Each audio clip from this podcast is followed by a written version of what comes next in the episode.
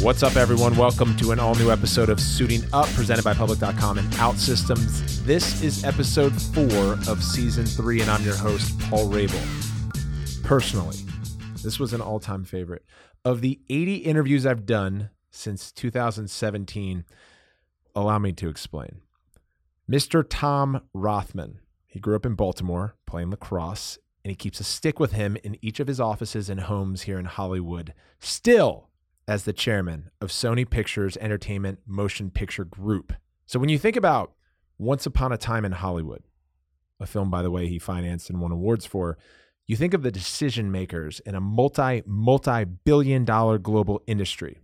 If you watched Entourage growing up, while the main characters were actors and agents, it always came down to that one gigantic network executive they would ultimately approve both a $100,000 indie film budget and a $300 million major. That's Tom Rothman, one of five major heads of media conglomerates. Yes, you have Rothman at Sony, Iger at Disney, Greenblatt at Warner Media, Redstone at Viacom, and Rovner at NBC Universal.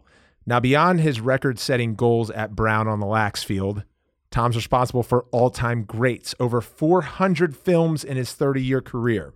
I'll list a few off Titanic, Avatar, Lincoln, Jumanji, Spider Man, Castaway, Moulin Rouge, Slumdog Millionaire, Minority Report, X Men, The Devil Wears Prada, and on and on. On the show, we talk about everything from managing chaos to discipline and financing, encouraging creativity, playing ball in the house, and his predictions on the future of streaming services related to theatricals. Note, we both have fans in attendance in common for our respective business futures. Let's get to it, shall we? This show is made possible by two presenting sponsors, firstpublic.com. They offer a whole new way to invest. They make the stock market social so you can follow other investors, discover companies to believe in, and invest with any amount of your money. I love this platform. They democratize trading, giving us a space to talk about it. And OutSystems. They provide the tools to help companies quickly build apps for web and mobile to help solve their business needs, like ours at the PLL. We used OutSystems to help us design our COVID app for the Champ Series last summer, ensuring the health and safety for all players, staff, and coaches. Thank you to both Public.com and OutSystems. All right, Tom, it's great to have you. And uh, I remember just a little bit over a year ago, I was sitting in your offices at Sony Pictures. It was obvious you grew up playing lacrosse. Absent my research on you ahead of time, but I saw your wooden stick in the corner with a ball, and we yes. caught up quickly on the PLL. And then you took the stick and ball and you started having a catch against the wall in your office. How often do you do that? uh, actually, quite often. I'm sort of known for it. And in fact, the funny thing was that at one point in my career, I had a visit from HR and they said, You got a problem. I said, What's the problem? Said certain of your employees feel threatened. I'm like, What? Feel threatened? I'm the least threatening guy. No, they said you got some weapon in your hand. I said, Listen, now I'm really insulted, okay? Because, yeah, that was a weapon but that means they think I don't know what I'm doing with it. Ah. And believe me, I do. Yeah, that's right. And that's what we talked about next. so I had to knock it off. So, uh, yes, I will do it by myself sometimes. I'll throw it against the wall, but no longer when any of my colleagues are in the room because they're probably right. At my advanced age, who the hell knows where it would go? The other thing is that one of the things I wanted most in life when I grew up the phrase I heard most growing up in Baltimore was from my mother don't play ball in the house. and when I finally grew up in the world, I bought my first house, a little tiny ramshackle house in the San Fernando Valley. The very first thing I did, the very first night, was to go play ball with my lacrosse stick in the house. Because I said, it's my house now, and I'm playing ball in the house. So my kids grew up with free reign. We've got one of the most uh, storied presidents of production, presidents of, of major studios, and we'll go through kind of the business and architect of your career. But the game had so much influence on you, and that's and that's where we first connected.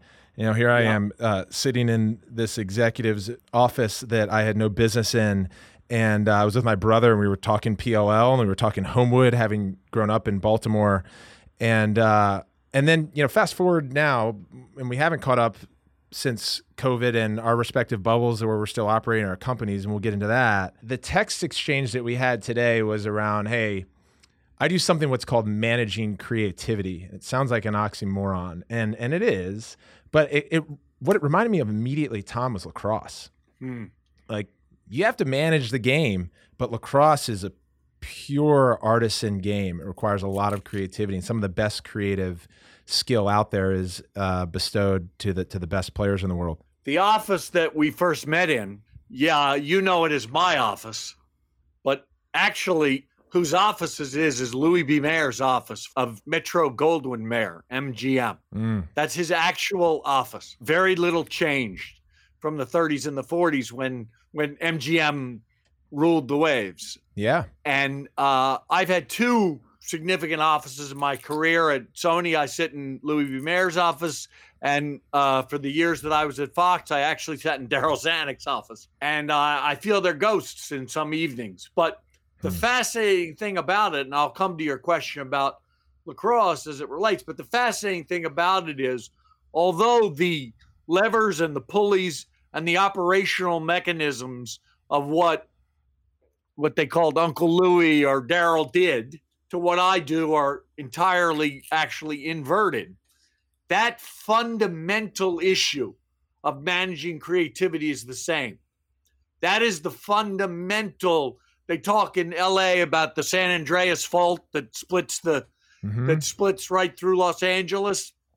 The real fault line that runs through Los Angeles is the fault line between creativity on one side and commerciality and business imperatives on the other side. Uh, and my entire career has been spent with a foot on either side of that. And I do think you're not stretching it too much to say that there's an analogy to the free flowing yet necessarily disciplined nature of what lacrosse is, right? Not a lot of called plays. In my day, much more than it is now. Uh, when, as I said, kiddingly, men were men and midfielders went both ways. It was much more of a fast break, open ended offense. And I'm very glad to see, particularly my alma mater, Brown, being at the forefront of bringing something that back. there you go. Uh, well, I had to get a plug in. It's it's much more a patterned offense, right? yeah, Where I think equivalent in some ways to the triangle offense in basketball. Certainly, called plays are called, and if there's a timeout, you may set things up situationally, right? But it's not football where you're running a set and a design play on every play, right?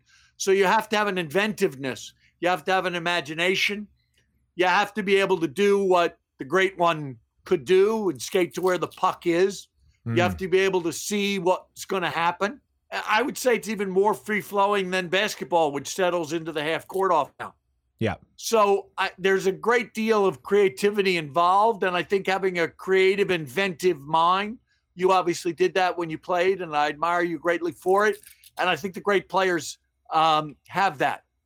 Hmm. The other thing is, I find the sport always have that there's a lot that's equalizing about it. You're a big guy. I wasn't a particularly big guy, but I was fast. Believe it or not, my kids don't believe it, but it is true.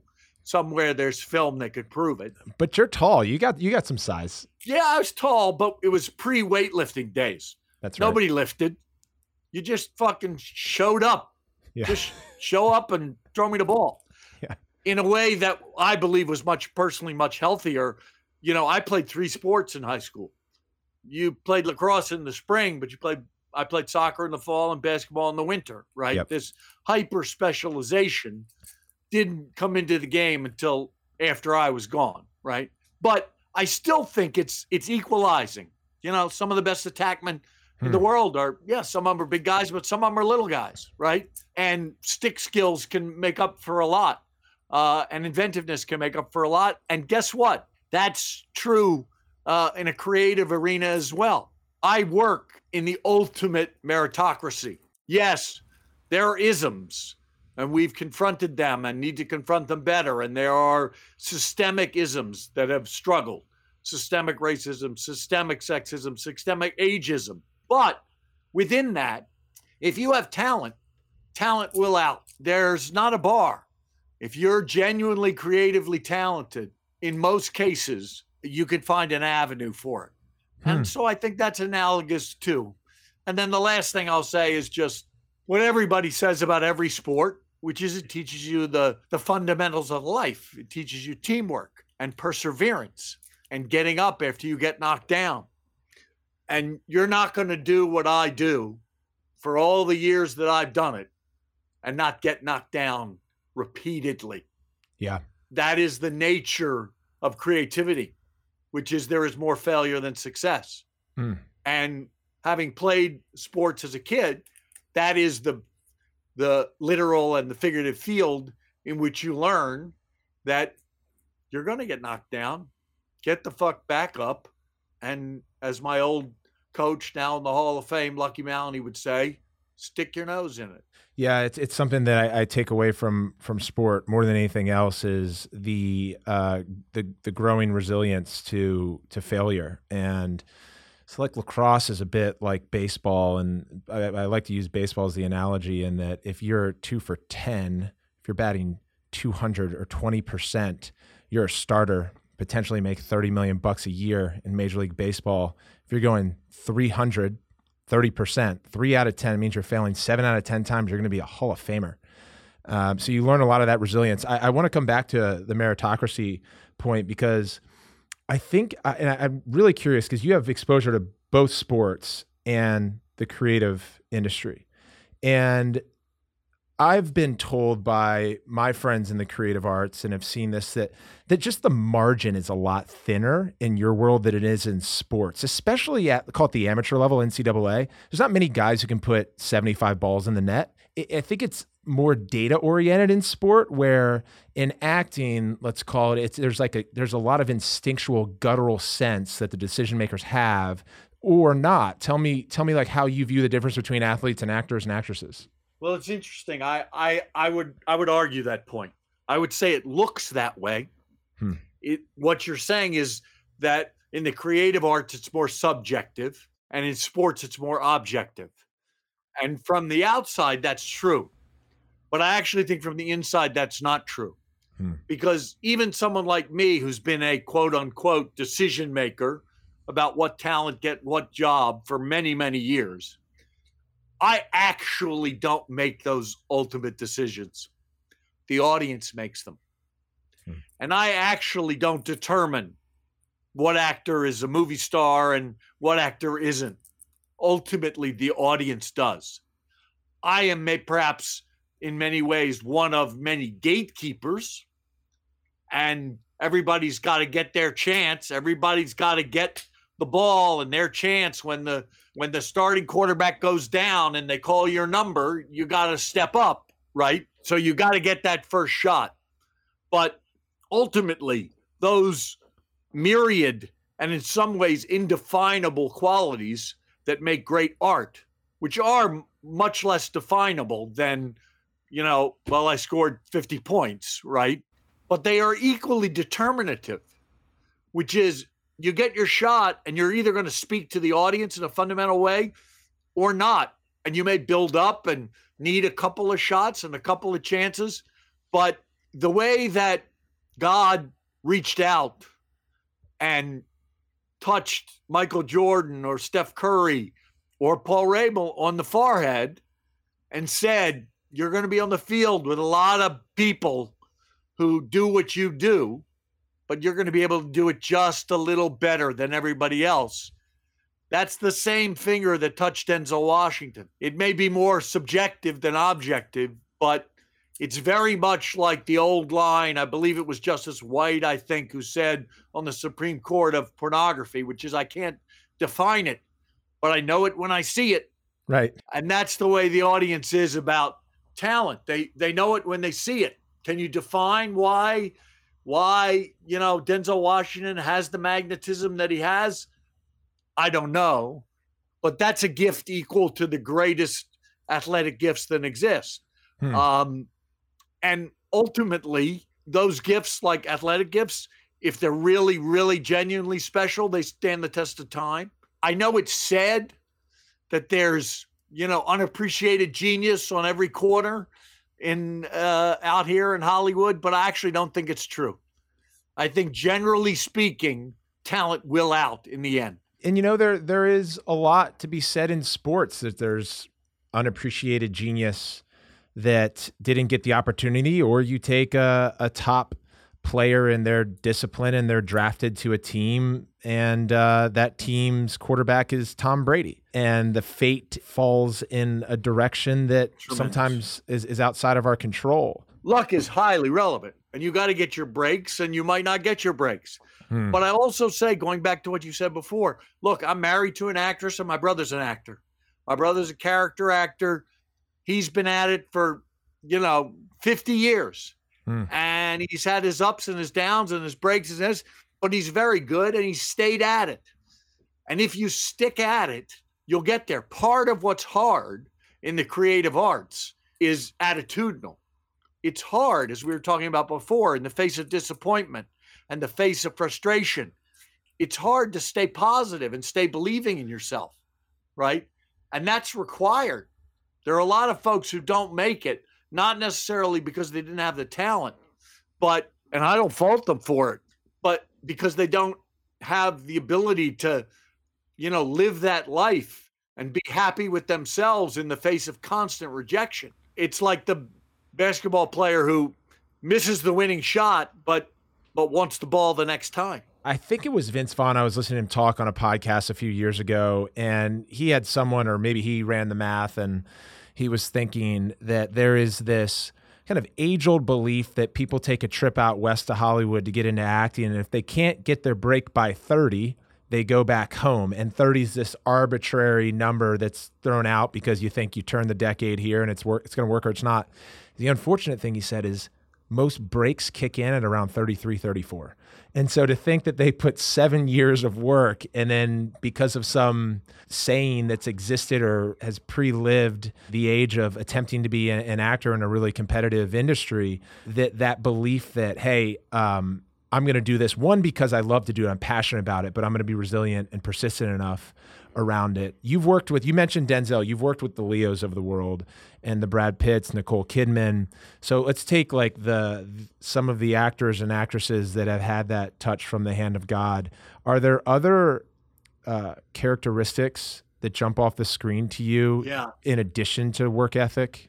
Yeah, I mean, I think that and by the way, what what he says is is is right. When when when young people and it will happen, you know, somebody's cousin's you know, friends, brother, will you go? Will you spend 10 minutes with them? I always try to do that. Young people come in my office and ask me for advice. I always say to them, if they want to be an actor, close your eyes. Is there anything else, anything that you can see yourself being happy doing? And if the answer is yes, do it. Hmm. If the answer is no, it's this or bust, then this is what you have to know in most cases, not in Leonardo DiCaprio's case, because he's LeBron James. He was so gifted, so early, so spectacular. He is a once in a generation talent on the level of Michael Jordan or LeBron James. But for most people, what I say to them, it is the mile, not the 100 yard dash. You have to know it's the mile, and you have to be very content with yourself through failures. You know, Churchill said the definition of success is going from failure to failure with the, with undiminished enthusiasm, and I believe that. I'm in a world where I've done okay for more than 30 years because I bat more than 500, not because I bat a thousand. Hmm. So the other qualities besides God-given talent and persistence and a willingness to study there is a great misnomer that acting does not require intelligence, it requires extreme intelligence. Hmm. Some of it may be EQ, emotional IQ, but it requires a high level of intelligence and insight. One of the smartest people I know on earth, uh, and I have, you know, seven years of Ivy League higher education, and one of the smartest people I know in this world is Meryl Streep. Okay, She's utterly incomparably brilliant. Brilliant intellectually, but brilliant emotionally too. And she brings a level of insight. The reason those characters come to light is because there's a there's a there's a level of intellectual insight mm. that's brought to it. And I find that very successful actors are that. They know that about themselves, right? Tom Cruise, a guy I've worked with a lot, I admire. He has an excellent understanding of himself and what his capabilities are and what the audience want to see him do and where he can stretch it and where he can't. The other thing that really, really successful actors will have, in addition to that God given talent, is they will have a very high level of interpersonal insight, a high level of EQ, mm-hmm. and a very strong understanding about themselves. In the entertainment and movie business, and we're, uh, we'll, we'll stay on the actors as much as the directors and the executives. Uh, we talk a lot about Oscars as we talk about championships in sports. And uh, how much do you find in success? Is there an obsession with the end game of winning like there is in sports to the end game of being acknowledged in, through a nomination or ultimately a win of an Oscar. And you mentioned Leo, which kind of had me think about this. Um, is that in the business? Yeah, I, I, it is. I mean, look, this ours is a very competitive business. Yeah, it's like sports in that way. It's very competitive. As the head of a major motion picture studio, and I've run two and started a third in Searchlight I have great respect for the other teams, but I'm out there to clobber them every day. And we compete day in and day out. We compete for projects, we compete for talent, we compete for market share. It's not a zero sum game, but it's not an infinite sum game either. Mm-hmm. Um, and I think that most really talented filmmakers, writers, producers, directors have a healthy competitive instinct. They want to win. Now, the definition of winning is very varied. Winning an Oscar is one definition of winning, and it's a special one because it's rare and it's hard to do, hmm. right? Leo was a giant for many years before he won his first. And some people, for the luck of the draw, go years and years doing great work and never win them, right? Uh, but there are other ways to measure success too, the quality of the work being the most important. You need to be able to look in the mirror and think You've done it the best you can do it. And if that's a serious Oscar picture, that's one thing. But if that's a goofy knucklehead comedy, you want to sit in a theater and hear people laugh. Um, and if that's a big all audience adventure picture, you want the box office to be big, right? Hmm. That's why, no matter what anybody says now about streaming and Wall Street's obsession with streaming and the streaming bubble, which is basically the equivalent of what the dot com bubble was hmm. you know, 30 years ago is not really reflective of what the mass of talent feel because streaming doesn't really have a scoreboard. Yep. Streaming doesn't really make cultural impact. Hmm. There are a hundred things on streaming every day, and 99 out of them don't register at all. And that's not what artists making the stuff want, whether they've written it or they've directed it or they've acted in it or like me, they've financed it and produced it. What they want is to make enduring cultural impact. They want to do something that moves the cultural needle. And that's, you know, quality work that moves the cultural needle. That's winning. And yeah, I would say people out here have a healthy desire to win. Yeah. I sure still do. The day I don't care anymore, whether the movie, as we like to say, opened, which is we're in what they call the parachute business, opens on a Friday, means does it do a lot of box office on the first day? But I call it a parachute business because you either are the parachute either opens or you're dead.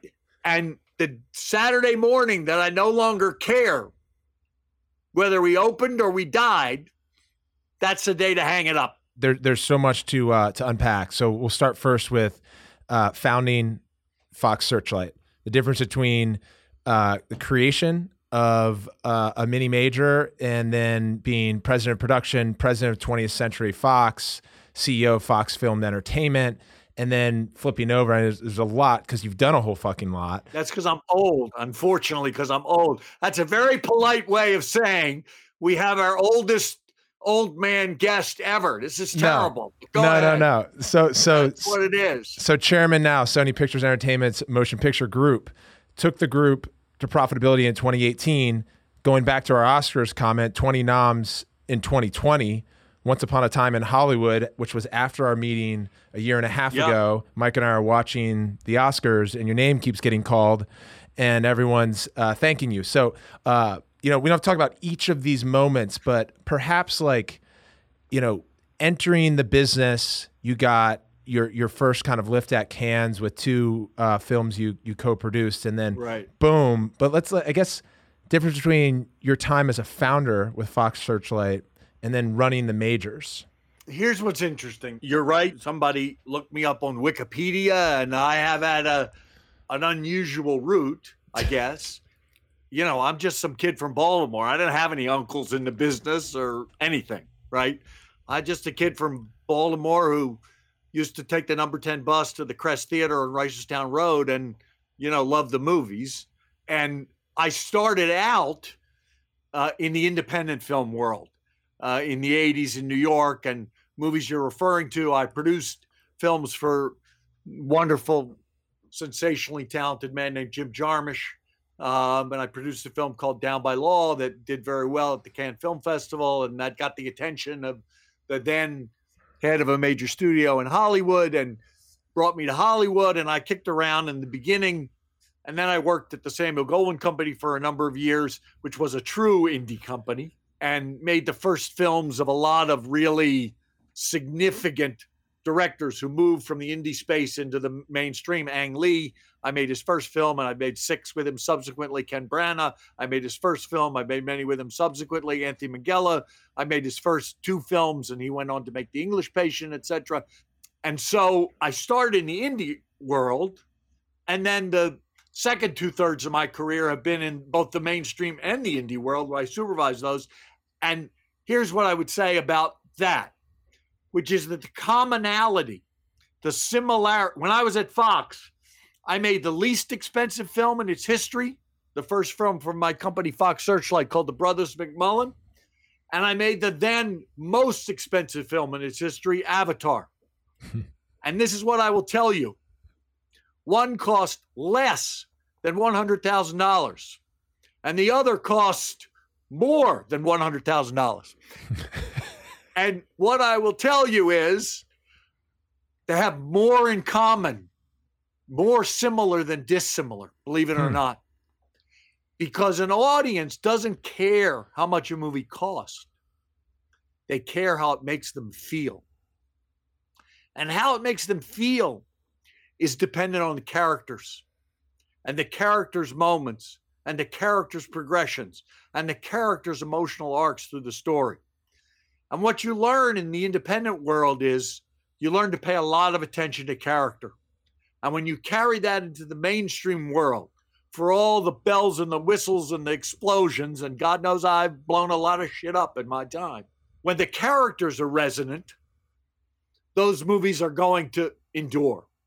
So, from a film point of view, there's more in common in those experiences than there is apart. And I think people are often surprised to hear that. From a management point of view, it's very different. Hmm. When I was starting, you know, Fox Searchlight, that was extremely entrepreneurial. I've been at Goldwyn. I went to Fox by the good graces of a man named Peter Chernin, who sort of believed in my pitch.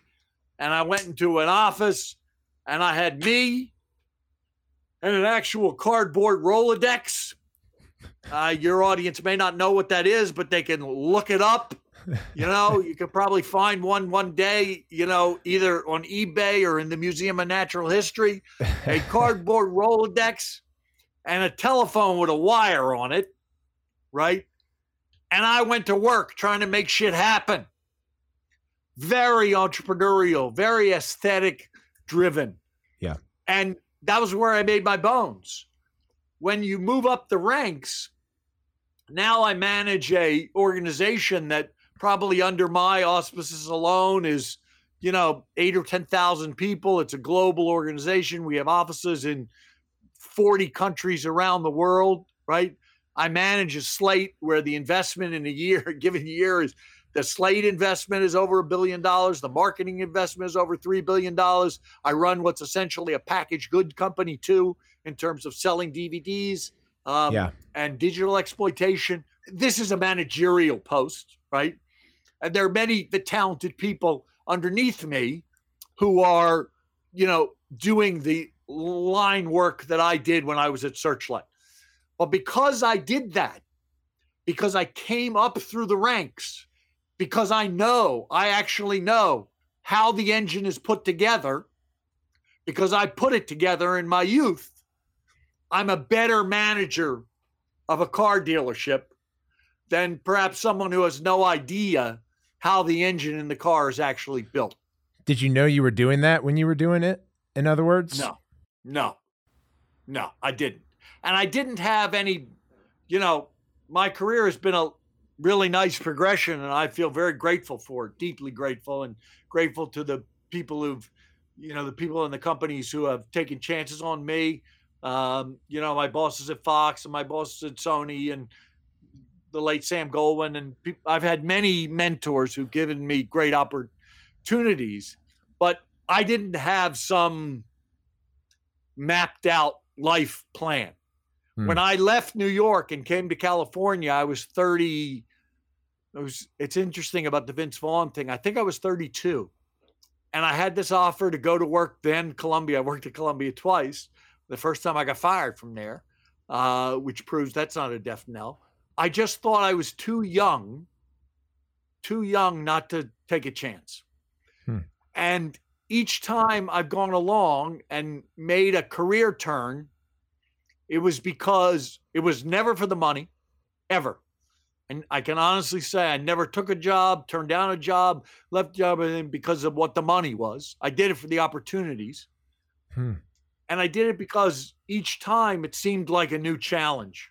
And I probably told you then how much I loved and how honored and special it was to come to work on the movie studio on the historic lot. And I loved leaving my office late at night and the gloaming and the ghosts of all the greats were there. I haven't been at that office now for 10 months since March. Um, and I miss it profoundly. And it reminds me, not being able to be there because of COVID, obviously, Yeah. uh, reminds me of what a distinct and remarkable privilege my career has been. That's what it's been. It's been a privilege. We're going to take a quick break from Tom and the movie business to tell you about our presenting sponsors, like an ad break from the Golden Globes. Though this first one hit a monumental moment this week, 1 million people are on public.com right now. Congratulations to our friends and partners. And and one of my favorite podcast hosts, a mentor of mine and two-time suiting up guest Scott Galloway gave us a shout out on Pivot this week. and I invested at a valuation of 100 million. No one had heard mm-hmm. of this thing. And then I started noticing really cool people were going on this thing. Cindy Gallop, Paul mm-hmm. Rabil, you have Go on. Go on, Prof. Thank you for the shout out. That was Brett playing that thing live. He got in at a $100 million post money. It's 10x for him already. Here's the rest of the read. On public.com, you can buy fractional shares on thousands of companies and participate in a community that's built for collaboration and learning. That's public.com. And alongside the million member threshold news, Public also shared their officially PFOF free. That means payment for order flow. What they also announced is they became the first platform to switch on optional tipping in the app. This is 100% opt in for members, and all members still have the ability to avail $0 in commission fees on standard trades. So, this is a company that's cutting edge, that continues to evolve and is innovating. So, join me today on public.com forward slash suiting up. That's a special URL, public.com forward slash suiting up, and start with $10 in free stock on me. And you can also follow me at Paul Rabil. I write about sports, media, tech, and CPG public companies. You can follow Prof. Galloway as well. I believe he's at Prof. Galloway. This is valid for U.S. residents 18 and up and subject to account approval. See public.com forward slash disclosures. And thank you to OutSystems. They are an applications business that make the difference for you and me. Allow me to explain. They have a modern app platform for building the software that companies need and otherwise haven't resourced internally to build. They're fast, they're right for the future, and they're inexpensive. OutSystems empowers teams to develop and deploy innovative cloud applications for capturing new markets, delivering new services, and winning new customers. You can build the difference with OutSystems like we do at the PLL, and you can learn more at outsystems.com. Oh, and before we go back to Tom, Crunchbase just released the five largest funding rounds of the week. And get this two of the five, public.com and OutSystems. Public has raised 220 million, OutSystems 150 million. That's what we call the Suiting Up podcast bump. Thank you very much. Back to the show. We're 10 months post the initial wave of COVID, but over the last 10 years and probably a little bit longer, the movie business has changed. You know, we started mentioning MGM at the top of this conversation.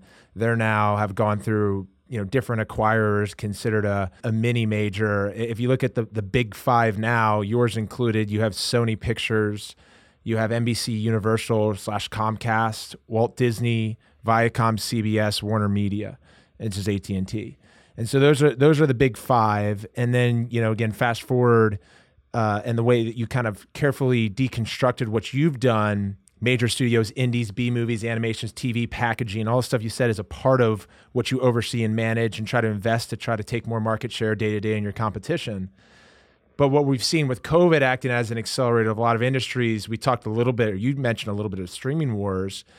Four of the five, I would argue, Viacom, CBS, Paramount Plus is uh, is is is well behind um, the Peacock's D Plus, HBO Max, and I think uh, D Plus is in the lead, although their engagements are, are far lower than Netflix. So we could talk about streaming forever. This is the, kind of the, the wheelhouse that, that I spend a lot of time on thinking about live sports. However, the big news over the last month and a half was Warner Media saying, hey, we're going to simul release our theatricals to HBO Max for 30 days, then we'll pull them off HBO Max. And I was reading about your company getting a pop from it because of exactly what yeah. you said Hollywood's creatives wanting to maintain a theatrical business. Additionally, you are still open to the streaming business, having sold Tom Hanks's feature yeah. uh, for 70 million to Apple. So, what what's going on in the modern movement? Well, it's a lot. It's in all, you know, and here it comes grandpa again, but you know, in 35 years of doing it, this is certainly the most dynamic environment that I've been through, but it's not the only dynamic environment I've been through, and that's very important. And I think that's why I have a perspective on it that maybe some other people don't, because I lived through the creation of the VHS. When I started out, there was no home entertainment. You couldn't mm. watch a film at home. You had to go to the Bleecker Street Cinema to watch Revival. And when Is that the golden out, age? Everybody said the go. yeah, exactly. I was six. everybody said what they say about streaming today. They said about Blockbuster. Blockbuster's going to kill your business. Who's going to go to the movie theater when they could just rent it and take it home and watch it in their home? Word for word, they said the same thing. And in 1950s, hmm. if you're a student at all of Hollywood as I am, when television came out, they said the same thing. Who's going to go to the movie theater where you can watch the same stuff at home? And when the 300, 400, 500 multi channel cable universe came out, they said, well, there's so much on basic cable. And by the way, there is. There's great stuff. There's been great stuff. John Landgraf and Fox FX for years. I mean, great stuff. HBO. It's fantastic. Who would go to the movies in 2019 with all of that same at home competition? $42 billion. That's what the worldwide theatrical box office was. Hmm. $42 billion. And that's because that is reflective of a human behavior. So here's what I would say to you, Paul. Do you think that when the pandemic is over, okay, there'll be anybody to watch the Lakers at Staples or will it be empty? Well, both of our businesses rely on their people fucking going. yeah. Well, wait a minute. I can watch it at home on my big screen TV. I don't have to go there. I don't have to park. I don't have to wait in line, right? You know, I don't have to pay $100 for a hot dog. It's free at home. Yeah, but it's different. Okay. Going is fun. Going to live sports is fun. Going to Disneyland is fun. Going to Broadway is fun. Beyonce will pack the Rose Bowl again. Mm. Doesn't matter how much of her stuff is available on Spotify. Okay. Movie theaters, when this is over, will be packed. Now, having said that, the changes you alluded to are very real. The windows between times at which movies are available in movie theaters and then eventually available in some format or not at home, those times will shrink as they sh- as they as they should shrink, right? Simultaneous in my judgment, I I look, I understand. I don't think that was a Warner's thing. I think that was an AT&T thing. Mm-hmm. And there are two different problems they've had, what they did and how they did it, both of which have been problematic for us, for them. But for us, we have a distinct advantage in the world that you outlined, which is we are a company pledged only to our assets. We are not pledged to our own internal streaming services, which mm-hmm. we must lost lead, right? Right. We are pledged to do what's best for the individual asset. For Greyhound, at that time, with all every theater closed everywhere in the world, and the movie very timely because of the 75th anniversary of VE Day, right?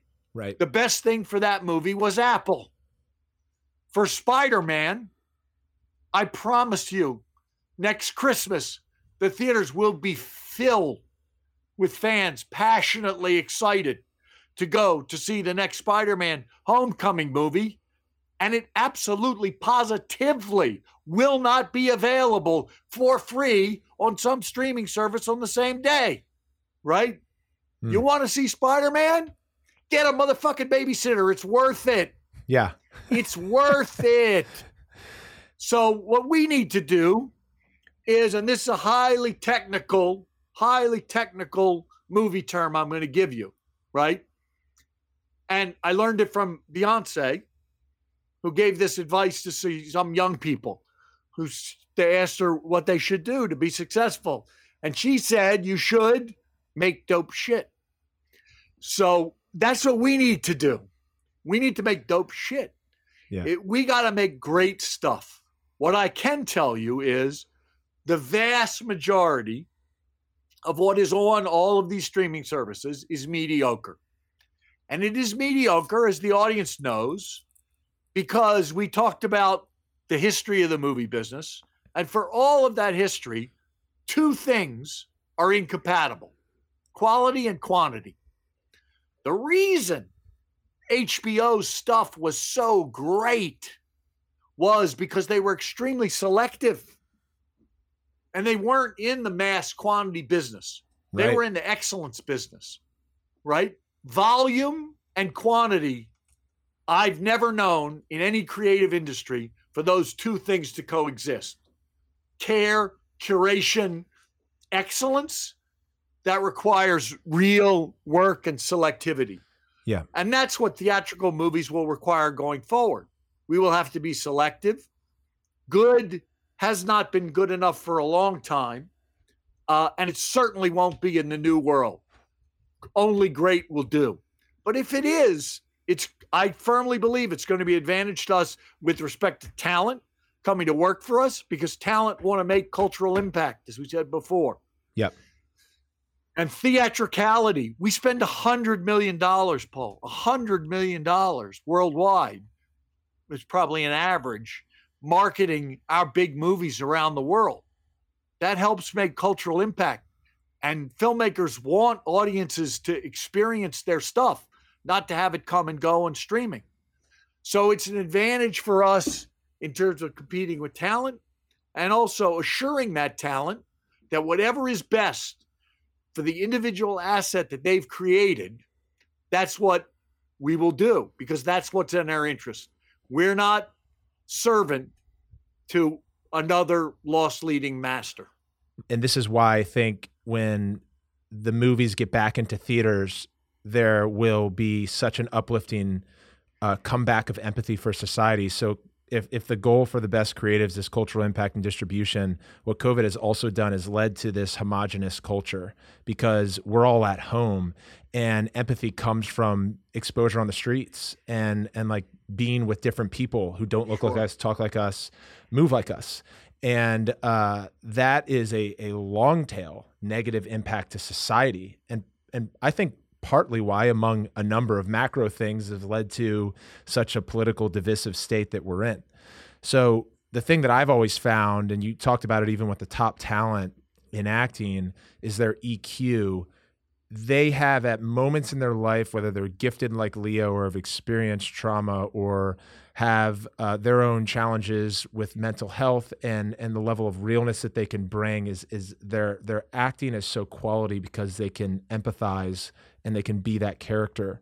So the blockbuster theory, it's shifted also in, in your time uh, running major studios. It used to be investing into 25 blockbusters, and now it seems like let's make bigger bets on fewer than 10 or potentially half a dozen. The the the difficulty is that as Wall Street often says, diversify your portfolio um, you know, spread out the eggs into different baskets. What the movie business has shifted to, and and I think the the canary in the coal mine was NBCU, who was first really trying to to to get to profitability and focusing on margin versus dope shit. You've been able to seemingly in your career do both, and you know one we can maybe look at Titanic as an example where you're known in the industry of being really tight and diligent on budget, and and bringing a uh, a major motion studio like Sony to profitability while also making those huge bets where you, there's a risk of them not opening. Yeah, well, I can tell you, I wasn't uh, tight on the budget on Titanic. Not for not trying, but uh, that's the opposite. Um, that's the one you learn from by surviving. I have a I have a life jacket prop in my office. You may have seen it, and it says to Tom, a fellow survivor, Jim Cameron. We survived Titanic because of the genius of Jim Cameron. That was a production in which everything went wrong and a film in which everything went right. So that that's the exception that proves the rule. The larger question you're asking is I have a mantra, maybe learned from having survived Titanic, which is what I try to do is I try to be fiscally prudent so that I can be creatively reckless. And I try to do both of those things at the same time. I try to be fiscally conservative and creatively ambitious all in one. That way, you can push at the creative boundaries. And I'm a believer that you must push at the creative boundaries in the biggest of blockbusters, right? Um, no matter what kind of IP you have going in. It's got to be great. It's got to be have freshness and originality to it. Uh, you got to push it creatively, um, but you want to be able to live to fight again if you fail, right? So if I have an overarching principle in my curation part of my job, it's that uh, fiscally responsible, creatively irresponsible, and I like to pair those two things uh, uh together. It's part of the oxymoronic uh, yeah. nature of my, you know, the fascinating days that I get to live. With respect to the blockbuster mentality and the empathy point you make, that that's actually quite relevant because for the biggest blockbuster, no matter what it is, to succeed, it has to have the quality that we talk about in our rooms is relatability. There has to be something that's relatable about it. The reason that Tom Holland is as marvelous a Peter Parker as he is, right? And that those two, and we're making the third one right now, Homecoming Spider Man movies, have been so spectacularly successful. The last one being the the uh, highest grossing movie in the history of Columbia Pictures, all its nearly 80 plus years, is because he's very, he can fly around and climb on walls and has super strength, but he's very relatable and his problems are are very very real and you feel genuine empathy uh, for him and you care and remember what i said a little while ago an audience doesn't care how much a movie costs. Hmm. They care how it makes them feel. And to make them feel something, it has to be relatable and it has to be empathetic, right? And by the way, that's true if it's a tragedy, um, if it's a comedy, if it's a drama, or if it's a you know an action blockbuster. Yeah. And coming up from the indie world, that's what I learned, and that's what I try to focus on. So it's fair to say that maybe more than some other folks in my job, I do pay a lot of attention to the quality of the character work. And look, I'll give you a, a fun, silly example. It's just a silly movie, but it's delightful. And that's Jumanji, which has turned into a big, big franchise for us. The action's great, the comedy's great, the casting is great. But what makes that movie is not the fact that it was Jumanji. The IP was meaningless. What it was was the relatability. It was the fact that every little skinny high school kid like I was would like to close his eyes and pretend just for once he was the rock, right? And what would it would be if the you know sexy mean girl in high school wasn't her? She was Jack Black, right? Yeah. You identify with those characters. Then you go on the ride. Then you enjoy it. Then you have all the special effects and whatever. But trust me, no special effect, no blockbuster effect has the same impact as a moment of relatability. Mm, yeah, Dwayne Johnson's career has uh, has really been impressive, um, and, and I know the the Jumanji series that you've done with our, our buddy Matt Tolmach too, Yes. among other films, uh, has has been wildly successful. when I gave Dwayne, he gave me the honor of presenting him his star on the Hollywood Walk of Fame. And I said to him many wonderful things about him. And I said, Dwayne, I don't think this is the moment for me to mention that you're in my first movie together was Tooth Fairy. I think we should probably let that one go by the board. I watched that. I also read his first biography, The Rock Says. Talk about perseverance. Yeah, and an athlete. Talk about dedication and an athlete and an athlete's dedication Yeah, and a guy who gets out what he puts in. yeah. that guy works hard and he's a great partner. if I was one of those lucky young kids that come in and, and sit down with you and say I wanted to be in acting, and you asked me that same question you said at the start of the pod, um, I would have had my eyes closed and said I could see myself playing professional sports. And I say that because I took two acting classes in college with John Aston Sr. at Johns Hopkins. Right. And I, I, I find it such an amazing discipline um, and always so inspired every year when the Academy's, Oscars, Emmys. Yeah. It's way, way harder than lay people think. Yeah. Uh, it actually is very difficult, and many are called and few are chosen. Yeah, it was uh, incredibly humbling two semesters for me. The James Cameron Titanic, you mentioned the production Yes. disaster, uh, but the you know you you said big success. I mean, huge fucking success. Eleven Oscars, Best Picture, two billion gross. Well, it was the highest grossing movie in history until only James Cameron passed it. Well, that's a lesson in what we were talking about before, actually. That's actually a, a lesson in many of the things that we've talked about.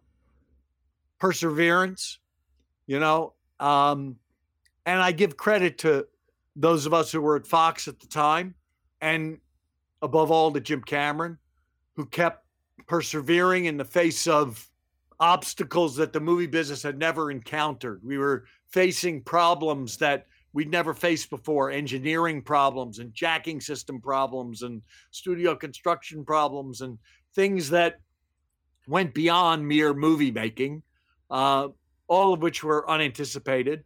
And Jim Cameron kept at it. And in truth, you know, 20th Century Fox kept the faith. We were partnered with Paramount and had a very unfortunate deal with them, and they were no help to us at all. They wouldn't so much as toss us one of those lifesaver ringlets. They wouldn't so much as toss us one of those in the water. They were happy to let us uh, sink, um, and uh, and we didn't. Uh, in fact, when Jim Cameron got up there to accept one of his many Academy Awards for it, he said he wanted to thank the people at Fox because they were, quote, dressed in their best and prepared to go down as gentlemen. I don't know that it was always gentlemanly, but we kept the faith. And I think the interesting lesson about that is, and this is not a credit to me at all, it's a credit to Bill Mechanic, who was managing the show, to Peter Chernin, who was in charge of the company at the time, and to Rupert Murdoch, who owned the company at the time. There came a point in the probably year and a half worth of delays in post production when we could have finished the film as what it was. And in that stage, it was pretty darn good.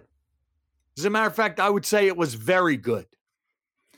But Jim Cameron said, if you want it to be great, I need a yet another six months.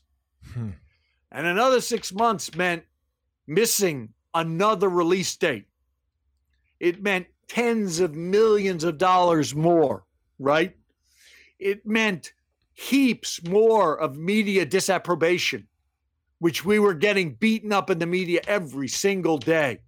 There was a clock on the front page of Variety in those days when Variety was a daily newspaper, and it was a clock and it had a ship of Titanic with the 20th Century Fox on the logo on the prow, sinking more every single day, mm. sinking as the movie wasn't delivered. Uh, and the media had decided that it was the greatest disaster in movie making history, and we at Fox were the stupidest executives in history.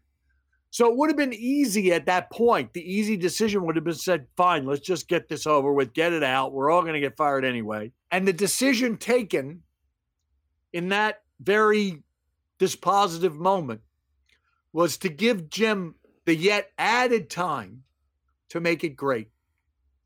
Because we were in such trouble that the only way out was all the way in. And that is a very, very difficult decision to make. And I learned a tremendous amount from it. Hmm. And he took the more time and the added money and he made it great. And because it was great, because he was right about it, and because he happens to be a genius, it didn't open that big, Titanic. It didn't open to, I, I've opened 100 movies to bigger Fridays than that but it never moved.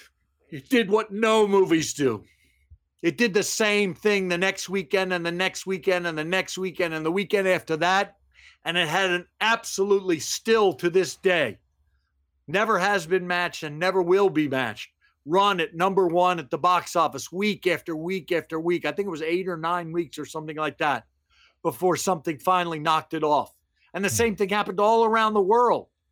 And it became not just the highest grossing movie in America, but the highest grossing movie in every country. It opened everywhere in the world. Why? Because it was great. And if it had been very good, if we had taken the expedient choice at the moment of greatest pressure, right, and greatest opprobrium that was being put upon us, it wouldn't have been. Yeah, I think entrepreneurs everywhere, and we have a lot of them that, listen to this show, can relate at least on on their own path to scale because whether it's a, a, human emotion a relationship a business or a movie venture what it is that we're focused on in our respective narrative of our life feels like sometimes it, it can be that make or break. So the the resilience and that faith to bet on greatness is is such a great lesson. And i'm no movie executive but i do know that um, when a movie finishes really strong, you could continue on the script or or you have to have the discipline to say, hey, that was just really fucking good. And it's time to to, to close this one. And I feel that way right now with this podcast. Fair enough. Smart move. but uh but man, it was awesome. And, and again, I could talk to you for hours. Thank you. Uh, it's a big treat for me. I never get to spend such time with a legend of our sport right? As being what I was. I was one of those little boys who used to back up the goal at Hopkins. They don't let that happen anymore because you guys shoot the ball too hard. Yeah. And you shoot the ball so hard because you got plastic sticks that weigh nothing. Right. I'd like to see you pick up an old wooden stick and see if you get it up there over 90 miles an hour. That took skill, uh, which I did not have, means you. But my father was a Hopkins man. I, I can't say it's where my absolute first uh, emotional loyalties in the lacrosse world lie since I'm a, a brown boy. but uh, it's a big treat for me to get to to talk to a giant. And I've watched what you've done, and I see what you're doing with the PLL um, and expanding out. And you are an entrepreneur, and I think you're an entrepreneur at, at heart. And I think looking at the from the outside, you found your calling. So just as I, I wouldn't have bet against you back at home would, I won't bet against you now. well, I appreciate that. It means a lot. Um, and when we get through COVID and these and these vaccinations reach either herd immunity or, or, we're able to fight this thing off as, as if it's a, a forest fire analogously, I'll, I'll, bring a wooden stick and we have a catch outside of your offices. Uh, I'll show you my old face dodge. They don't do those anymore.